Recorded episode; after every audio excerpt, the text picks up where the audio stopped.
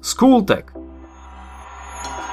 Staroveké Grécko Grécke dejiny patria medzi jedny z najdlhších a najvýznamnejších svetových dejín.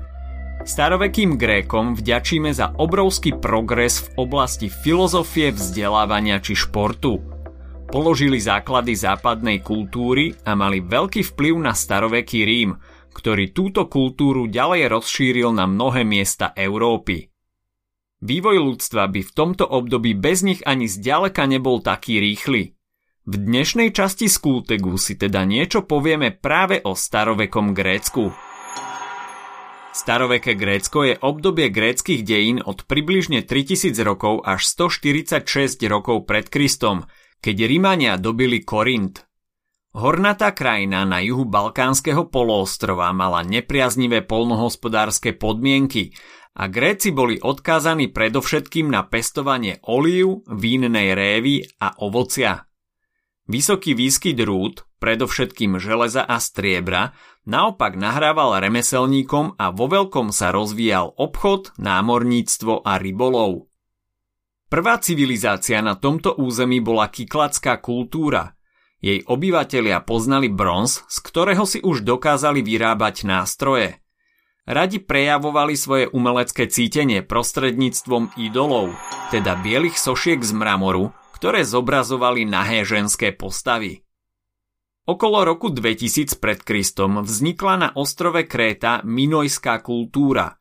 Názov dostala podľa gréckého kráľa Minoa, ktorý mal najvyššiu štátnu, súdnu aj cirkevnú moc. Najväčším dielom minojskej architektúry bol Knossos.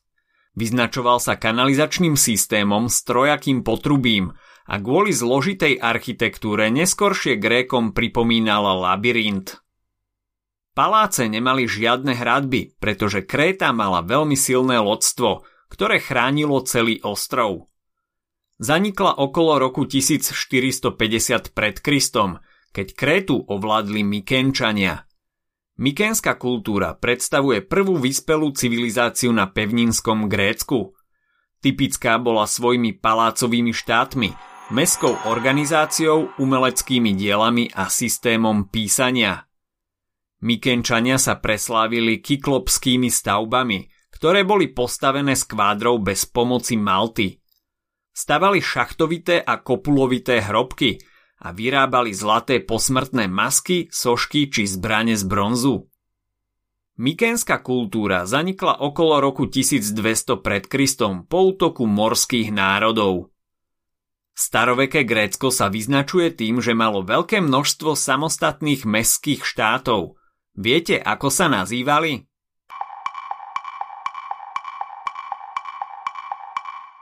Najrozlahlejšie štátne spoločenstvo, ktoré tvorilo len mesto a územie ležiace okolo neho, nieslo názov Polis.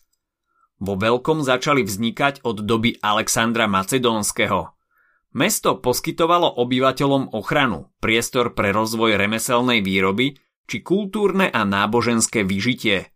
Začali sa tiež vytvárať občianske práva, ktoré však mali vždy len muži. Medzi základné občianske práva patrili vlastníctvo pôdy, ochrana majetku a života, právo voliť a byť volený do úradov. Grécké mestské štáty boli rozlohou malé a nemali veľa občanov – v Aténach bolo napríklad v čase najväčšieho rozmachu približne 40 tisíc občanov. Keďže v mnohých obciach začalo dochádzať k preľudňovaniu a niektorí občania neboli spokojní s miestnymi pomermi, nastalo obdobie gréckej kolonizácie, ktoré trvalo od 8. do 6. storočia pred Kristom. Hlavnými príčinami boli nedostatok pôdy a narastajúca populácia – čo malo za následok rastúce politické napätie v mestských štátoch. Aristokrati mali nezhody s remeselníkmi a obchodníkmi, čo často vyústilo v to, že sa porazená strana vysťahovala a založila nové mesto. Grécka kolonizácia priaznivo ovplyvnila rozvoj hospodárstva – pretože z Grécka sa do kolónií vyvážali predovšetkým remeselné výrobky a z kolónií sa do materského Grécka dovážali potraviny, suroviny, luxusné výrobky a otroci. Vďaka tomu sa výrazne rozširovala remeselná výroba, no nemala pozitívny dopad po všetkých stránkach. Príliv lacného nekvalitného tovaru a potravín na grécku pevninu viedlo k masovému upadaniu obyvateľstva gréckých mestských štátov do dlhového otroctva. Gréci vyskúšali všetky formy vlády, no predovšetkým položili základy demokracie, teda politického systému, ktorý platí vo väčšine krajín súčasného sveta. Kolískou demokracie sú Atény a jej význam pochádza z dvoch slov demos, čo znamená ľud, a kratos, čo v preklade značí vláda. V Aténach fungovala demokracia od 6. do 3. storočia pred Kristom – a za jej zakladateľa sa považuje Solón. Grécky básnik a reformátor zrušil dlhové otroctvo a zaviedol timokratickú sústavu. V nej boli obyvatelia rozdelení do štyroch majetkových tried a na základe toho boli odstupňované ich politické práva. Na Solóna nadviazal Kleisthenes, ktorý rozdelil obyvateľov podľa územnej príslušnosti. Všetci občania okrem otrokov, cudzincov a žien si boli rovní. Každý občan mal právo voliť a zastávať úrady, ktoré boli obsadzované žrebovaním. Jedinou výnimkou bol úrad stratéga, ktorý tvoril 10-členný zbor. Kto chcel rozhodovať o politických otázkach, musel sa osobne zúčastniť všetkých rokovaní. Tým sa zriadila priama demokracia. Niekoľko rokov po sebe bol každoročne zvolený za jedného zo stratégov Perikles, za ktorého Atény zaznamenali značný rozmach.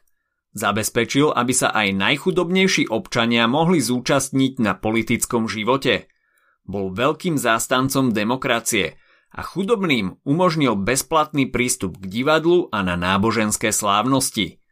Na atenskej demokracii sa vďaka Kleistenovi a Periklovi okrem otrokov, žien a cudzincov podielal každý jeden občan bez ohľadu na jeho majetok či spoločenské postavenie.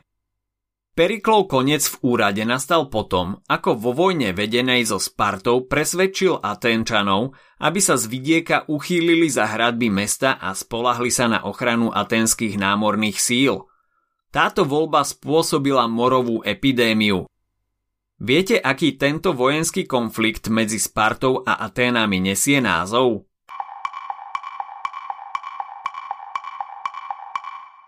Ide o Peloponéske vojny, ktoré trvali v rokoch 431 až 404 pred Kristom.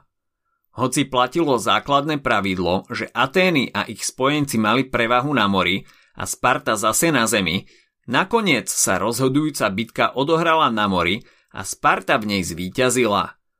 Takmer celé aténske loďstvo získala Sparta a v zápätí odstránila demokraciu v Aténach – Nastolila vládu oligarchie, ktorá neskôr vyústila do vlády 30 tyranov.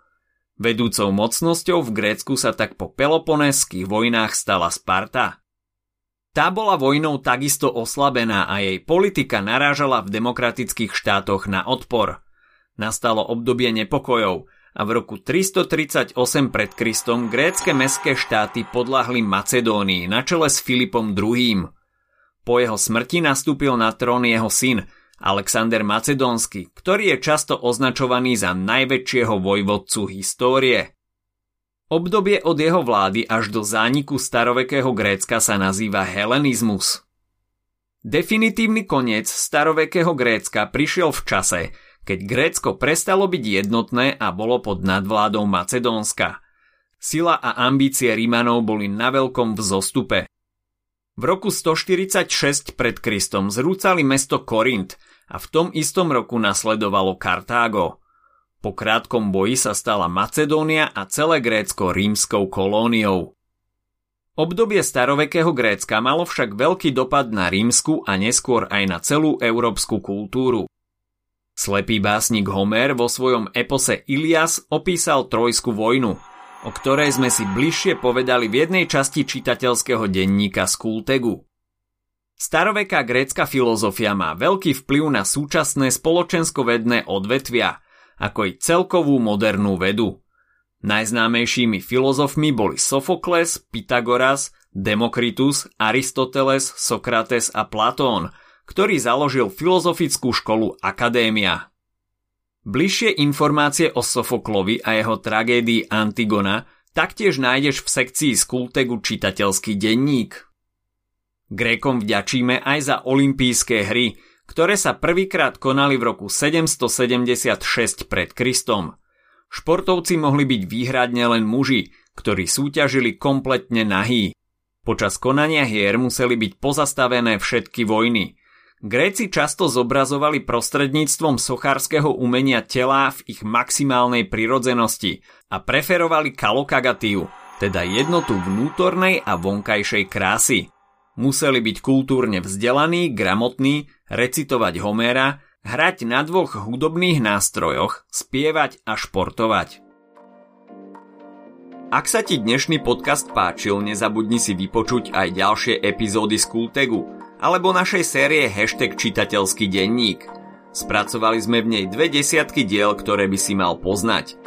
Potešíme sa, ak nás ohodnotíš aj na Apple Podcasts, napíšeš komentár na YouTube alebo dáš odber na Spotify, aby ti nič neuniklo. A nezabudni o nás povedať kamošom. Počujeme sa pri ďalšej časti Skultegu.